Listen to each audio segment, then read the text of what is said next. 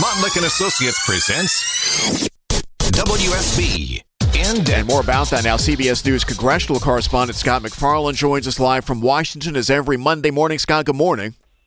Good morning. Good to be here. So uh, it's not a holiday, but we're having a parade in Atlanta this week, and the parade is into the Fulton County Jail. It's going to be quite a week here. I'm really looking at next Monday after the processing in Fulton County, after the defendants come through to get their fingerprints and booking photos. Monday morning, August 28th, 10 a.m.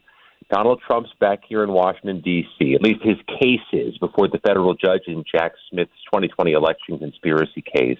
And the judge here in Washington is going to set a trial date on what could be the first of four to go to trial. At that same moment, 10 a.m. next Monday, Mark Meadows, the chief of staff, is there at the federal courthouse in Atlanta trying to get the Fulton County case moved to federal court, a harbinger of things to come potentially from Donald Trump. Well, he make a similar argument. Everything's happening at yeah. once, and it begins later this week in Fulton County. Senator from Louisiana, Republican Bill Cassidy, says he thinks that Trump should step out of the Republican presidential race. He is a lonely voice in those poll numbers I just read uh, from CBS. Got suggested as a practical matter, there's not a reason in the world for Trump to do that, but well, is it possible for the wind to change? Yes, no?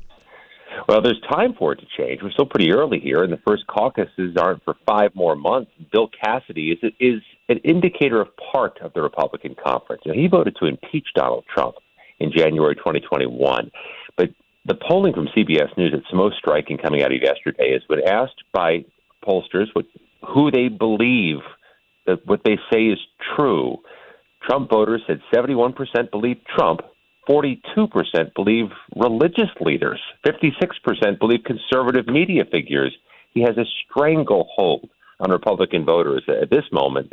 Looks solid. CBS News congressional correspondent Scott MacFarlane. Thanks, man. As always, we'll talk to you next week. You got it. Tax day is coming. Oh, no.